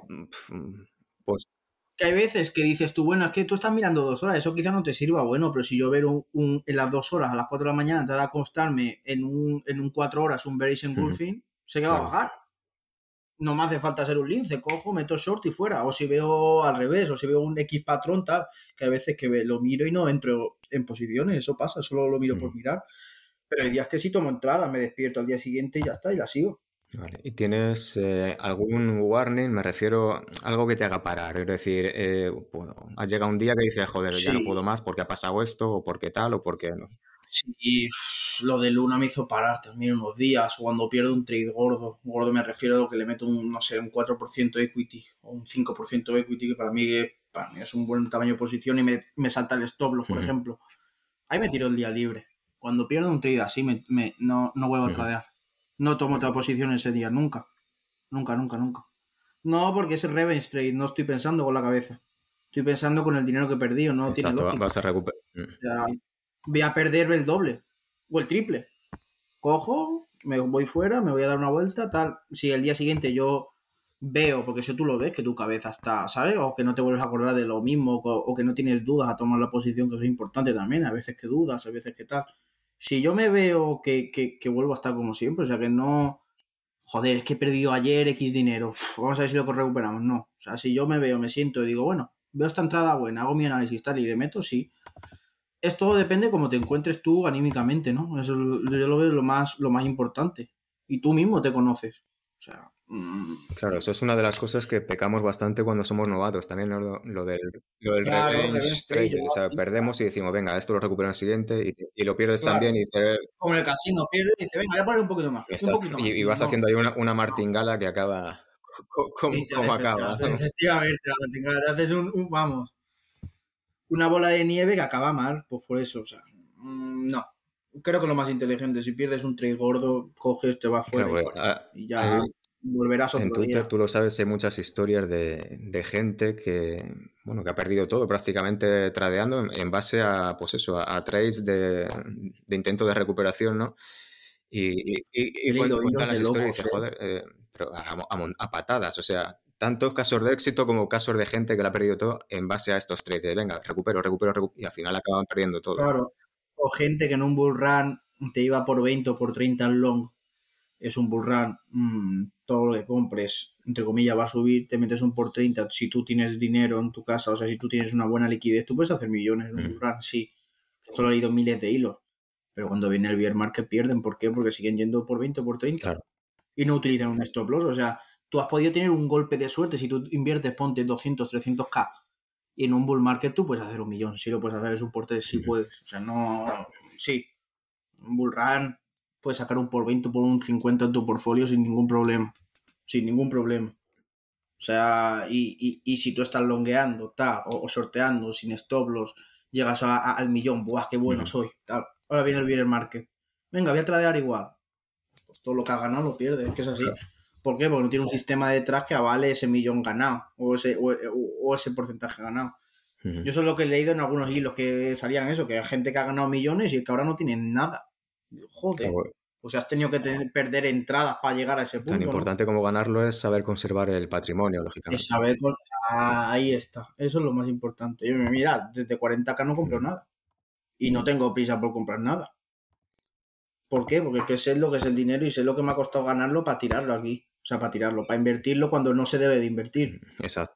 en mi opinión. Claro, y bueno, comentaste un poco del tema del stop loss. eh, me refiero no al stop loss como tal, sino al tema del DCA. ¿no? Eh, hay muchas opiniones en contra del DCA, muchas opiniones a favor. Tú con- El dollar cost average es, es, es un... A ver, ¿cómo, ¿cómo lo puedo explicar esto? Es un fallo hacerlo si no sabes cómo hacerlo. Ese es mi punto. Es decir, la gente hace DCA, por ejemplo, vamos a hacer un ejemplo. Bitcoin en 69, ¿no? Cuando hicimos ATH, vale, pues ponte que está en 60. Pues hay gente que cree que el DCA es comprar en 50, o comprar en 40, o comprar en 30. El DCA no es eso. El DCA es comprar en soportes clave, mm, por ejemplo, mensuales o semanales. Es decir, soportes que tú creas que el precio va a rebotar de ahí, no comprar DCA por claro. comprar DCA. Y en ese soporte clave, cuando compras, tú tienes que ver una reversión. O sea, si tú vas a comprar un soporte porque crees que ese soporte va a aguantarlo, ya jodiste el DCA. El DCA siempre se tiene que hacer cuando tú ves al menos un patrón de reversión. Bueno, que ese patrón de reversión puede ser que a los 3 o 4 días falle. Pero era un patrón de reversión, bueno, te lo has comido. Pues que a lo mejor el próximo soporte clave te hace esa reversión y, y te lo hace bien. Y has, DC y has hecho DCA arriba y abajo, que es lo más importante. O sea, el DCA hay que hacerlo con un sentido. Claro, Hacer DCA por hacer DCA es tirar el dinero. sí, no, mucha gente lo ve como una herramienta, digamos, de como, como un salvavidas, pero, pero en muchos casos no es tal salvavidas. De hecho, hay, hay proyectos que, vida porque te quedas sin. claro, empiezas a hacer DCA, DCA y claro, ¿qué lo haces? Hasta el infinito. Y por, el camino pues has perdido... Exactamente. O sea, yo no me acuerdo en qué. en qué libro lo leí sobre el DCA. Pero contaba eso, decía que el DCA se tiene que hacer en un patrón de reversión. O sea, comprar por comprar. No lo, no lo, no lo veo una decisión Claro, muy es que, lógica. hombre, ya ca- cada uno maneja su dinero como quiere, ¿no? Pero muchas veces es mejor una estrategia de, de claro. stop loss que, que un DCA, especialmente con, con altcoins, ¿no? Vamos, de hecho, me estoy acordando, por ejemplo, de, yo qué sé, eh, VRA, por ejemplo. Ah, la gente que en su momento compró Madre mía, cuando, cuando estaba VRA, que decían que si llegaba uno, tal, no sé qué. Y A mí me cayó hasta Food por, por, por, por, por Bra, por la gente me veía en Discord o, o incluso en Twitter. ¿Cómo ves Bra? Y yo decía, así dije, es una shitcoin. Y hubo gente que me dijo, no entiendes, no sé qué, cómo va a ser una bla. claro, y- Cómprala, yo lo decía. Igual, Exacto, o Na- Naka mismo también, ¿no? Claro, son, son dos, ejemplos son dos Naka. ejemplos de, mo- de- de proyectos que no voy a entrar en los fundamentales de los mismos, pero sí son, me refiero que son paradigmáticos porque mucha gente decía, bueno, DCA, DCA, DCA, DCA. Pero, pero, Sí, pero DCA hasta cuándo. Claro, hasta cuándo. Y, Hasta el petróleo, que cuando fue a cero, es que no y- tiene y cuanto más baja, más volumen tienes que meter. Y claro, Eh, está, ahí entonces está. está, está complicado, Claro. claro, está complicado que luego. Si vas metiendo más volumen, más volumen, vale. Y ahora llegas a un punto que no tienes Claro. liquidez. Y ahora si el mercado baja. Claro, claro. Y lle- llega un momento en el que dices, ya ni Pillao. DCA ni, ni nada de nadie. Exactamente. Yo, yo me di cuenta de eso, o sea, el DCA siempre hay que hacerlo con un sentido. Y yo voy a hacer DCA, claro está, pero no aquí. Claro. Porque no creo que sea lo óptimo hacer un DCA aquí en 20.500. No lo veo claro. Con un verano esperándonos y con una recesión que Claro. estamos ahí. No lo veo. Bien, eh, bueno, sabes que te tengo muchísimo aprecio. De hecho, fu- fu- fuiste el primer tuitero con el que hablé en privado, bueno, hace ya unos cuantos meses, ¿no? Final del año pasado, último cuarto del año pasado. Hace meses. Sí, ¿eh? hace, hace Sí, sí, bastante. Y, y la verdad es que valoro muchísimo tu contenido y como comenté en la introducción, tu generosidad, ¿no? Y, y me refiero también, pues, al, al tiempo que dedicas a los demás. Por ejemplo, estoy hablando ahora de tus, de tus PDFs, los, los tengo aquí al lado los dos impresos, donde voy tomando notas y todo eso. De momento llevar dos publicados, el último lo tradujiste al, español al español Al también. español. Sí, un suscriptor me ayudó un crack, la verdad. Es que no tenía tiempo y prácticamente el español lo hizo él, pero costó mucho también traducir al español por el tema del diseño, tío. Pero bueno, se tradujo y fuera. ¿Qué te motiva para, para compartir todo esto y dedicar tantas horas a, a compartir con la comunidad? me gusta, me- es que, vamos a ver, ¿cómo lo puedo explicar? Siempre me, me- me habría gustado sacar un libro, o sea, siempre he tenido la ilusión, creo que llegó a la universidad, cuando veía profesores, de esto, yo tu- tuve profesores muy, muy, muy, muy buenos en la universidad, la verdad. Y profesores, ¿cómo se llama esto? Cuando das una clase, eso tiene un nombre, tío, una clase Magistral, sí. magistral. De esto que, sí, eso me- a mí eso me flipó. O sea, yo digo, quiero hacer esto un día, por ejemplo. Pues a mí me moló eso de, no sé, si controlas algo y, y- y- y sabes que eres bueno o crees que eres bueno, porque la verdad que si no crees que eres bueno en algo, mejor no lo hagas. Yo creo que tenía la capacidad para hacer un PDF. Y dije, bueno, lo voy a hacer. El primero, no estuve, pues el primer PDF que saqué no estaba contento con él. No me, no me, no me llenó como yo, o sea, no me, no me quedé contento con él, no me quedé satisfecho, por eso saqué también el segundo. Y ya el segundo fue al que le metí más tiempo, pero no es por, no sé, lo hago porque me gusta, o sea, me gusta compartir con la gente. Es que hay gente que a lo mejor, tengo muchos seguidores de África, por ejemplo, gente de Indonesia, que es que no, tiene, no tienen un, no pueden gastar 150 eh, euros al, al, al mes en un VIP, es que no pueden, porque no tienen la capacidad para ello. O sea, la gente que no tiene dinero, ¿cómo se va a formar? O sea, que hay mucho contenido gratis, no solo yo, obviamente. Pero no sé, o sea, mm, si puedo hacerlo, puedo sacar ese contenido y puedo sacar ese PDF y, y ese PDF va a quedar para siempre. Es un, es un libro que prácticamente está escrito. La gente lo puede estudiar hoy 2022 o quiera lo puede estudiar en 2025, por ejemplo. O sea, yo creo que es algo que va a perdurar en el tiempo. Por eso, no sé, mm, creía que era una buena idea sacarlo. Vale. Y creía que tenía el tiempo y la capacidad para hacerlo. Y vamos, mucha gente me ha hablado que le ha ayudado mucho, tal y cual. Y eso, bueno, es que eso a veces lo valoran más que el dinero. Que imagínate que yo lo vendo eso, un, un libro. ¿Qué, ¿Qué voy a ganar con eso? Sí, no, eh, ¿2.000, 3.000 euros vendiendo el libro? No lo, no, no, no me, o sea, no me compensa, no, no. Prefiero darlo gratis, la verdad. ¿Y de qué parte de todo esto, no? Porque aparte tienes tu Discord, también tu comunidad en Discord y el contenido que publicas en Twitter, aparte de los PDFs, ¿qué es lo que más te enorgullece de, bueno, de todo esto que haces por los demás? La comunidad, tío. O sea, conocen muy buena gente. Yo he conocido gente en Twitter maravillosa. O sea, te conocí a ti que no te conozco en persona, por ejemplo, pero hay una, un- una amistad, por ejemplo, que si voy a donde tú vives, obviamente, pues vamos a vernos. O no sé, es que he hecho muy buenos amigos. Fui a, voy a otra vez a Marruecos el mes que viene. Bueno, Fui a Eh, Marruecos. eh, en Marruecos te dejaste algo atrás, creo, la última vez. Sí. Ah, por eso Vale, vale. Por ejemplo, un colega que es también inversor en cripto, un chaval de mi Discord, me ofreció su, o sea, me ofreció su hotel. Oye, vente, tal cual. Digo, pero vamos a ver. Digo, que es que cómo me ve yo a Marruecos, a tu hotel, si- ¿sabes? Me dice, yo te invito, tal cual. Son amistades que, o sea, yo saco contenido sin, sin esperar un- un- una retribución a cambio, pero eso también a mí me sorprendió. Por ejemplo, me dice, es que tú te das todo gratis, me has ayudado mucho, tal, tal, tal. O también cuando fui a Bilbao a ver un partido de fútbol que me invitó X personas. Pues son amistades que, que, por ejemplo, no las podría hacer en, un diario porque no podría conocer a estas personas, o sea, y, ha sido todo, y, ambas personas me lo dijeron, me dijeron, si tú das un contenido gratis tal cual has ayudado a la gente, o sea, es todo, es lo que yo pienso, mm, hoy por ti, mañana por mí, es decir, las amistades se crean solas y sin un y sin una interés o retribución, es lo que yo pienso. Pero al final...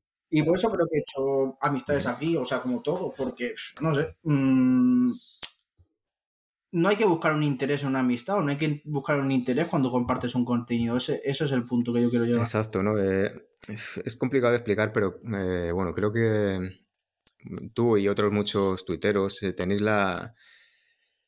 pues no sé si es la idea, lo explico muy, muy simplificadamente, pero como de dejar una, huella o, algo, algo bueno ¿no? para, los demás. ¿no? Me refiero al tema de, de ayudar, porque de hecho también alguna vez hemos comentado pues otros proyectos personales, ¿no? De, pues, de ayuda a la gente y, todo eso.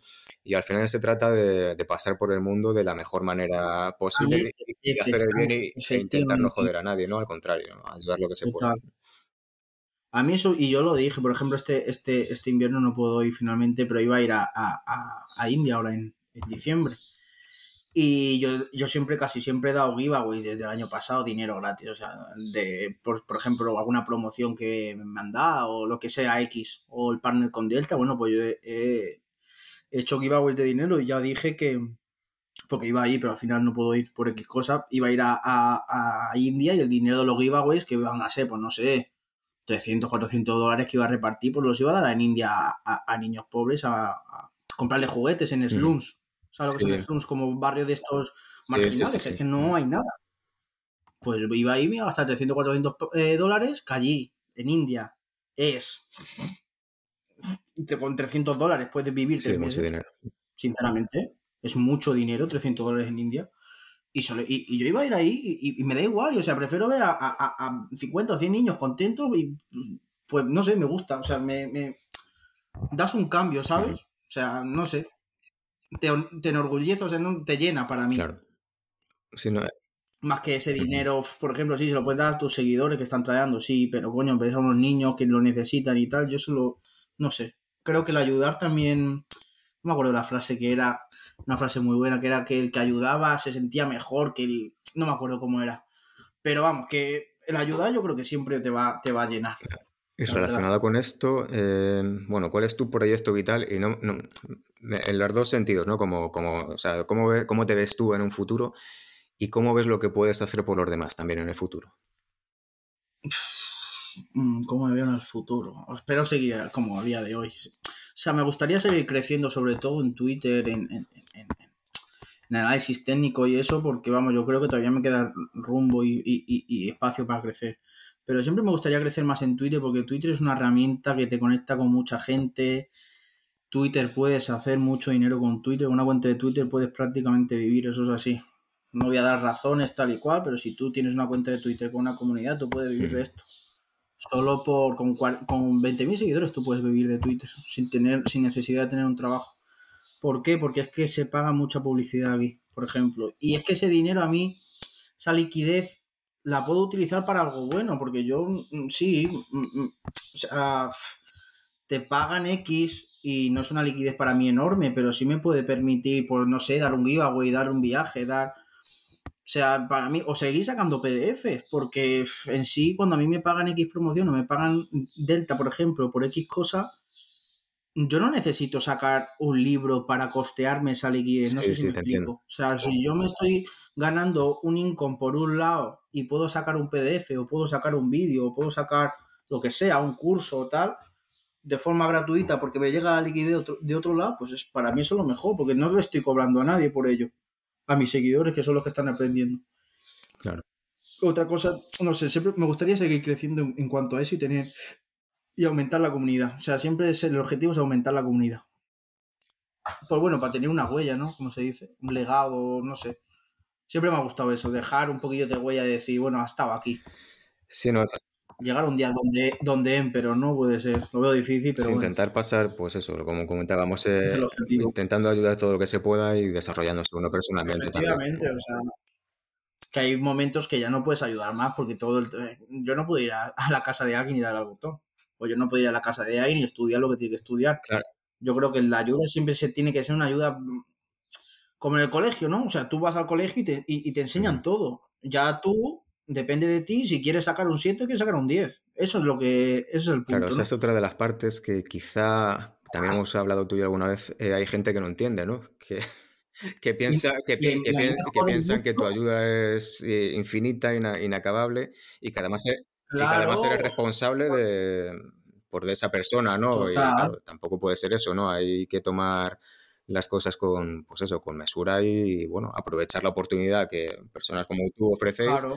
Pero, joder, sin tomar el brazo tampoco, ¿no? Que yo no tendría por qué estar haciendo esto, Claro, que yo puedo cobrar fácilmente y sacar muchísimo claro. dinero por cobrar. Es que podría hacerlo, pero no, no lo quiero hacer en este momento, no lo tengo pensado en un corto plazo. Cuando no tenga tiempo y tenga mi vida y tenga mis cosas que hacer y tenga que tal, pues algún día pues puede, porque no tendré el tiempo suficiente como para estar aquí compartiendo las cosas, claro está. El tiempo se paga, la experiencia se paga, pero no creo que sea este momento idóneo ni nada parecido. O sea, seguiré dando co- cosas, eh, eh, compartiendo contenido gratis.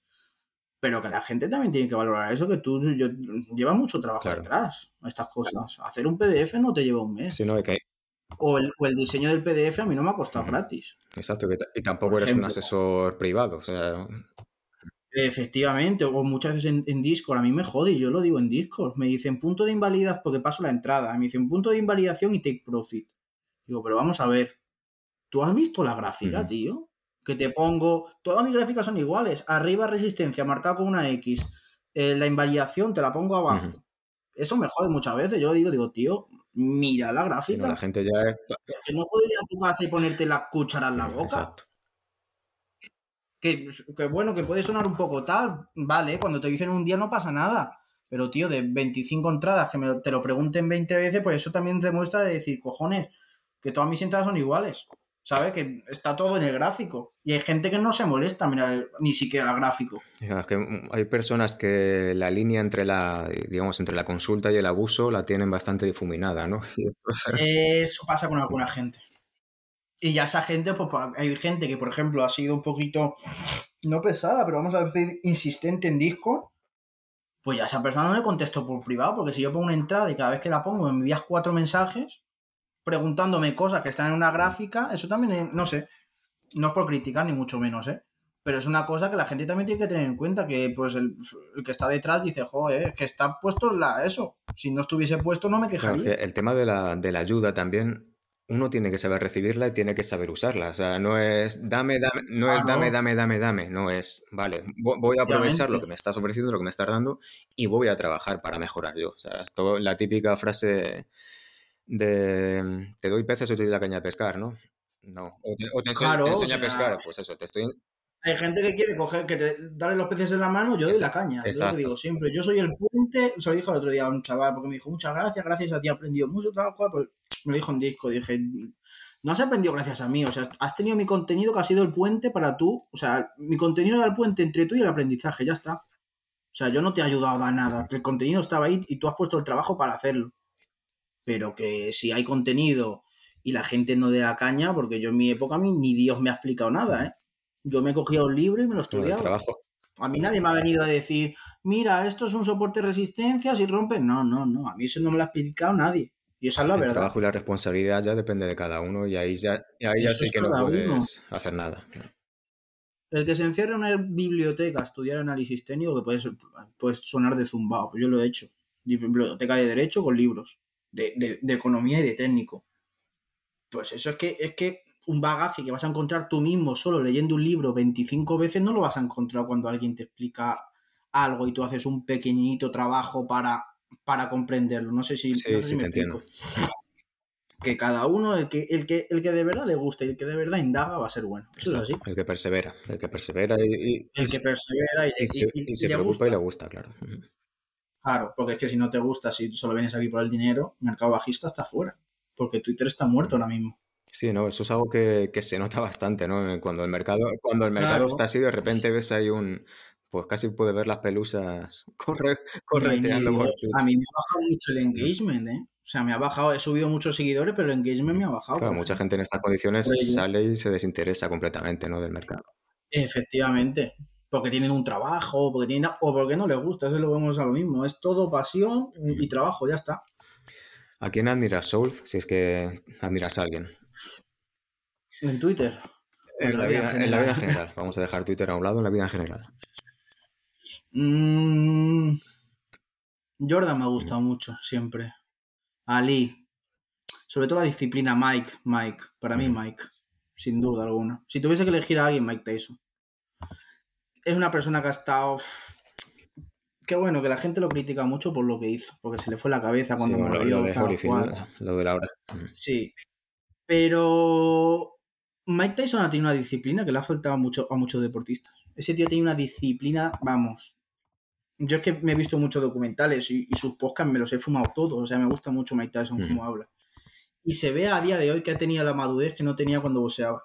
Y lo dice, vamos, y, explica todo. A mí Mike Tyson creo que es un ejemplo de superación para todo el mundo.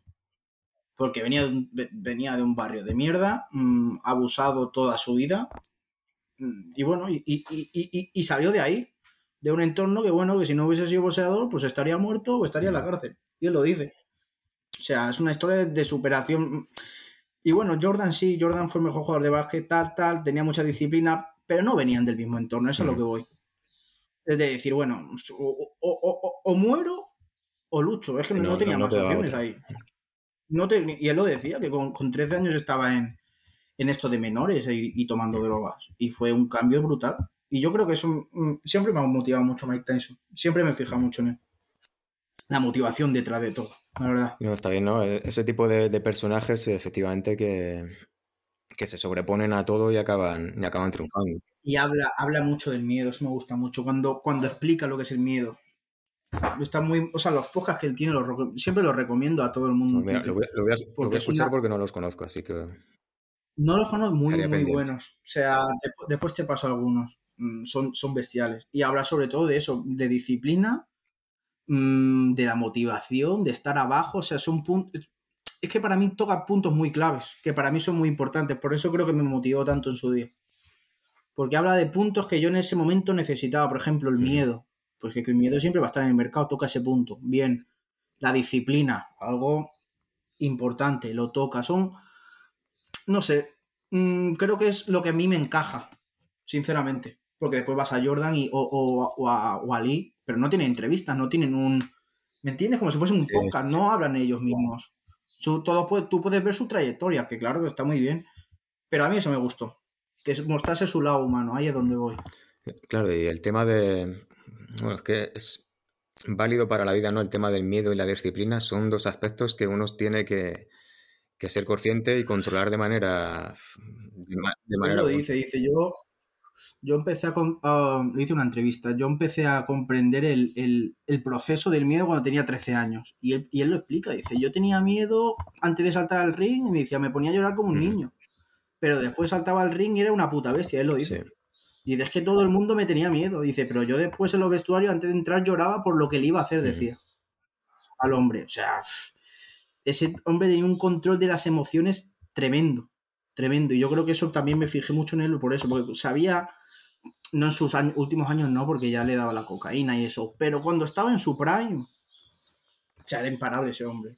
Mentalmente y físicamente, a lo que voy. Mentalmente era imparable. Fíjate que eso es algo que no se enseña en la escuela ni, en la universidad siquiera, ¿no? En, muchos casos, el control. Y ese hombre no fue a la universidad, eso es todo experiencia y, lo que te da la vida y, y la vida te va a poner en, momentos muy apretados, eso siempre es así. Y, estas personas pues explican que, bueno, que siempre hay una salida, que siempre hay una... Motiva. A mí me motivó mucho, la verdad. Y creo que todo el mundo debería escucharlo, o Ali también hablar, muy bueno.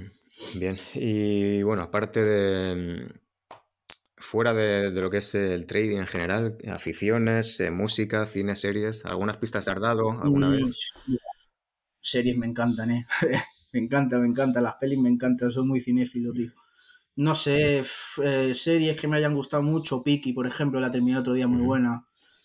Mm, vamos a ver, que sea alguna. Es que soy. Me gusta todo. Breaking Bad, de película, me gusta, no sé, Jason Statham. Soy muy, cinéfilo. Lo que no me gusta es ciencia ficción. Eso ya no me. Acción, sobre todo. Pero sí, sí, sí. Cine, sobre todo. Mm, y afición, gimnasio. No tengo en sí algún deporte que hagas, gimnasio sin más, o sea, me gusta ir a tirar pesas. Del fútbol y eso, son muy mal. El fútbol verlo, ¿no? Y salir. Fútbol ver, va, fútbol me encanta verlo, ¿eh? eso sí, futbolero a tope, a tope, a tope. Jugarlo no. Pero no sé, me gusta, me gusta estar fuera, sobre todo, salir, entrar, salir con mis amigos, o sea, montar a caballo también me gusta.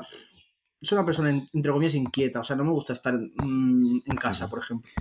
Y bueno, habitualmente comentas también los viajes que haces. De hecho, antes mencionaste lo, de Marruecos, lo, de Me encanta viajar, es verdad. Mi, mayor afición, totalmente. sabes que yo te espero aquí en Gran Canaria. En, Quiero ir, ¿eh? En, agosto, si quieres. Esta es tu casa. Sí, vamos, lo estoy mirando ya para ir. Ver si me puedo llevar a alguien. Bien, bien, genial, genial. Pues nada, aquí me, tiene, aquí me tienes para ser tu anfitrión. Y aparte del viaje de Marruecos, ¿tienes algún destino que te gustaría conocer? En, septiembre creo que voy con mi madre, que su cumpleaños es un crucero. Estamos ahí pensándolo, viéndolo. Y el año que viene a Tailandia, en enero, febrero, con mi madre también. Porque a mí me gusta viajar solo con amigos, pero mi madre lleva 5 o 6 años que le ha empezado a gustar viajar y eso, porque antes no viajaba, no le gustaba. Y ahora viaja mucho. Y ahora, bueno, si yo tengo la oportunidad de irme con ella, prefiero irme con mi madre, irme con un amigo, irme solo, por ejemplo. Bueno, porque, pues, no sé, una relación madre-hijo, siempre. O sea, pues todos los viajes que ahora tengo pensado, Marruecos voy con mis colegas, claro está. Pero después los viajes que tal, pues sí. Mm, por ahora, eh, en septiembre crucero y, en febrero Tailandia. Quiero, quiero hacerme otro. O sea, está claro que entre esos periodos, pues bueno, se a lo mejor Canarias, lo que hemos dicho. Italia me gusta mucho también. Eso, cuatro o cinco días para relajarme. Bien, me, me gusta mucho. Me gusta mucho cuando pones eh, algún tweet que dices, no, voy con mi madre o estoy pensando, pues eso. Habitualmente cuando mencionas a tu madre es para, porque la vas a acompañar o porque te vas de viaje con ella. Pero, pero me gusta porque no suele, ser, no suele ser habitual que la gente mencione a, pues eso, a su padre, a su madre, a su familia. Y en este caso creo que te define mucho como, como tu persona, ¿no? El amor a, tu madre y a, y a, tu familia en general también, que es algo... Coño, siempre, siempre, siempre estaba ahí tranquilo. O sea, si yo gano dinero, o puedo tener dinero, o puedo tener libertad para irme donde, a donde pueda, yo voy a llegar a mi madre. Entonces ella lo sabe y todo. O sea, el que me conoce lo sabe.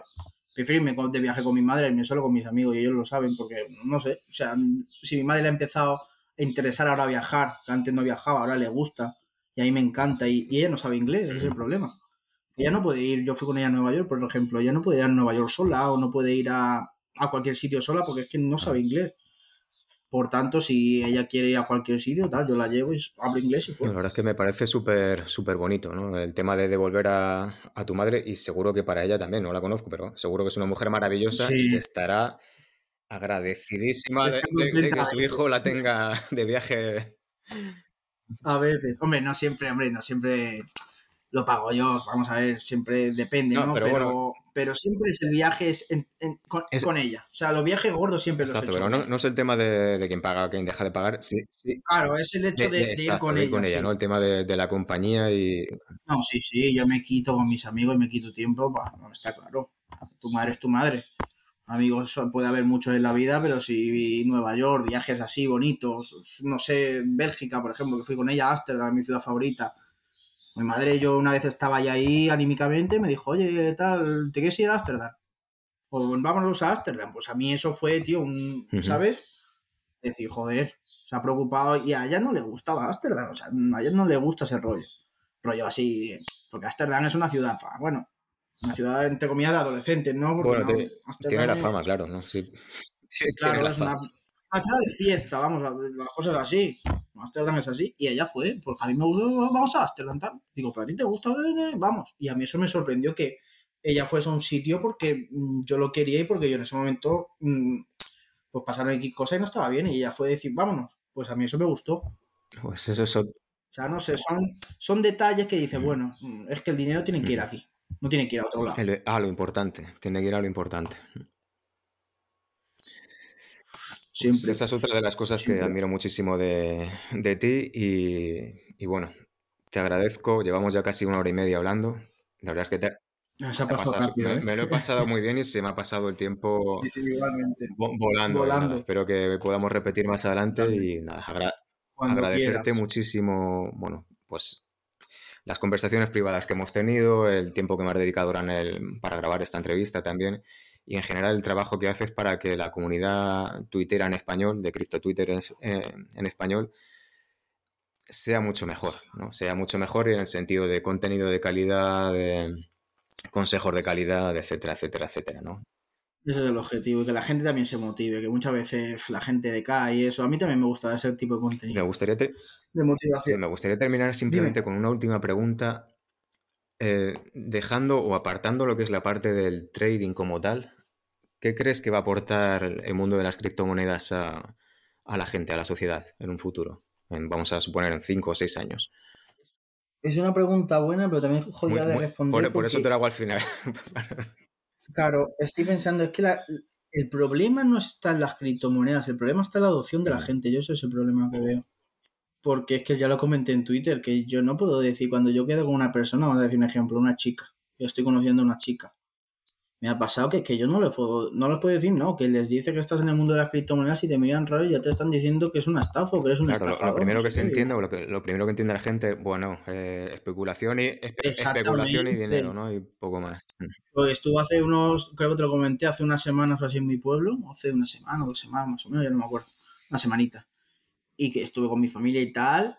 Y, o sea, yo no soy de contar lo que hago ni lo que dejo de hacer nunca. O sea, ya a mí me tienen que preguntar para que, ¿sabes? Yo no me dicen, es que yo me dedico a esto. No, no, no. O sea, yo nunca lo digo. Ya cuando me preguntan, yo, yo sí lo suelto. Digo, mira, pues me dedico a esto, esto, esto. Pues hasta mi familia me miraron raro. Es que es una estafa, ten cuidado, que ahora han salido en internet, ha salido en la tele que no sé qué, me comentaba lo de la academia esta, que era gente que se metía y que los padres fueron, no sé si sí, sí, sí, sí, eso ha sido también un, eso ha sido también algo fuerte. Pero tú no estarás metido ahí, no sé qué, tú no estarás estafando a la gente y ya ha llegado un punto que es que ya no lo digo, o sea, ya es que ya me he cansado. Porque no tengo que escuchar X comentarios porque es que no tengo la necesidad. Sí, mejor decir, trabajo en desarrollo de código que... Claro, y después con tu familia, un día que estamos tomando unos vinos, tal cual, pues estamos hablando de eso. Y, me, los, pero me lo menospreciaron un poco y ya me cabreó a mí. Y ya me tocó la fibra de decir, oye, y ya dije el dinero, pues estamos en confianza en familia, no pasa nada. Y ya dije el dinero que hacía. Y ya las caras cambiaron. Claro. Ah, pero eso. No, no, pero ese dinero no puede estar. Eso es así. Y, ya las risitas se cambiaron por cuando compro Bitcoin. Y esto es real. y, ahora te dirán, si te dejo mil euros, me los, me los conviertes. mil euros me quería dejar el que se reía. Eso es típico, eso es típico también. Y esto es verdad. digo, pero vamos a ver, o sea, que hace 15 minutos te estaba riendo y ahora que te, que te coja 10.000 euros para movértelo. No. No es así. No es así. Y no se los he cogido, claro está. Bien, bien, no. no me quiero responsabilizar. No, no, desde luego, como comentábamos antes. Pero que me, me molestó. ¿Sabes? decir, tío, ¿tú qué sabes? O sea, yo, que a la gente que me diga, yo trabajo, no sé, pues muy bien, o sea, yo no, no me, no sé, creo que todo trabajo es válido. también es...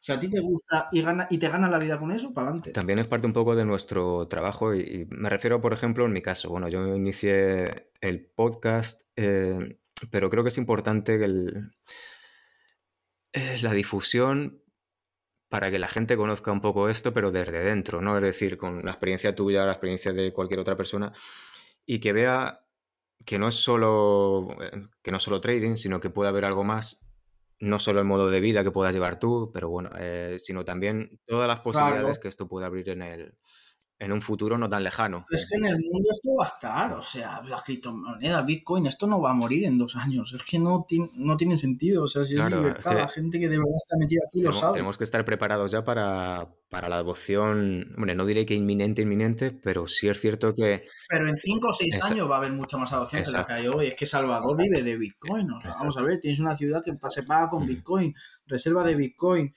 presidente de Colombia también quería hacer minerías, mm, Portugal 0%. Y así podemos seguir, Dubai 0%. Muchísimos países africanos que están empezando a adoptar Bitcoin también como moneda de curso. como moneda de cambio, y, ojo con los países, digamos, del tercer mundo que empiecen a adoptar el Bitcoin porque nos pueden pegar un, adelanta, un adelantamiento por la derecha eh, bastante, bastante serio. Curioso. Sí, sí, sí, sí. imagínate países de, África, donde hay una seguridad relativamente buena, ¿no? En ciertas zonas africanas, vamos a suponer que empiecen a crear eh, zonas para, residentes de, cripto, me refiero. Claro. y que vaya toda la gente allá Eh, eh, exacto, imagínate, o sea, es que puede ser un bombazo para África brutal, pero Y en África hay mucha gente muy buena en ingeniería. exacto, ¿eh? sí, sí, sí, Muy sí, no, que es una oportunidad fantástica para, para Yo los, africanos que hablo estudian eso, tío. O sea, computadoras, casi Sí, sí, sí. De mis seguidores que son de África, sobre todo de Nigeria, estudian todo. Eso, no sé cómo se llama, de esto de... A ver, ¿cómo se llama? Un segundo.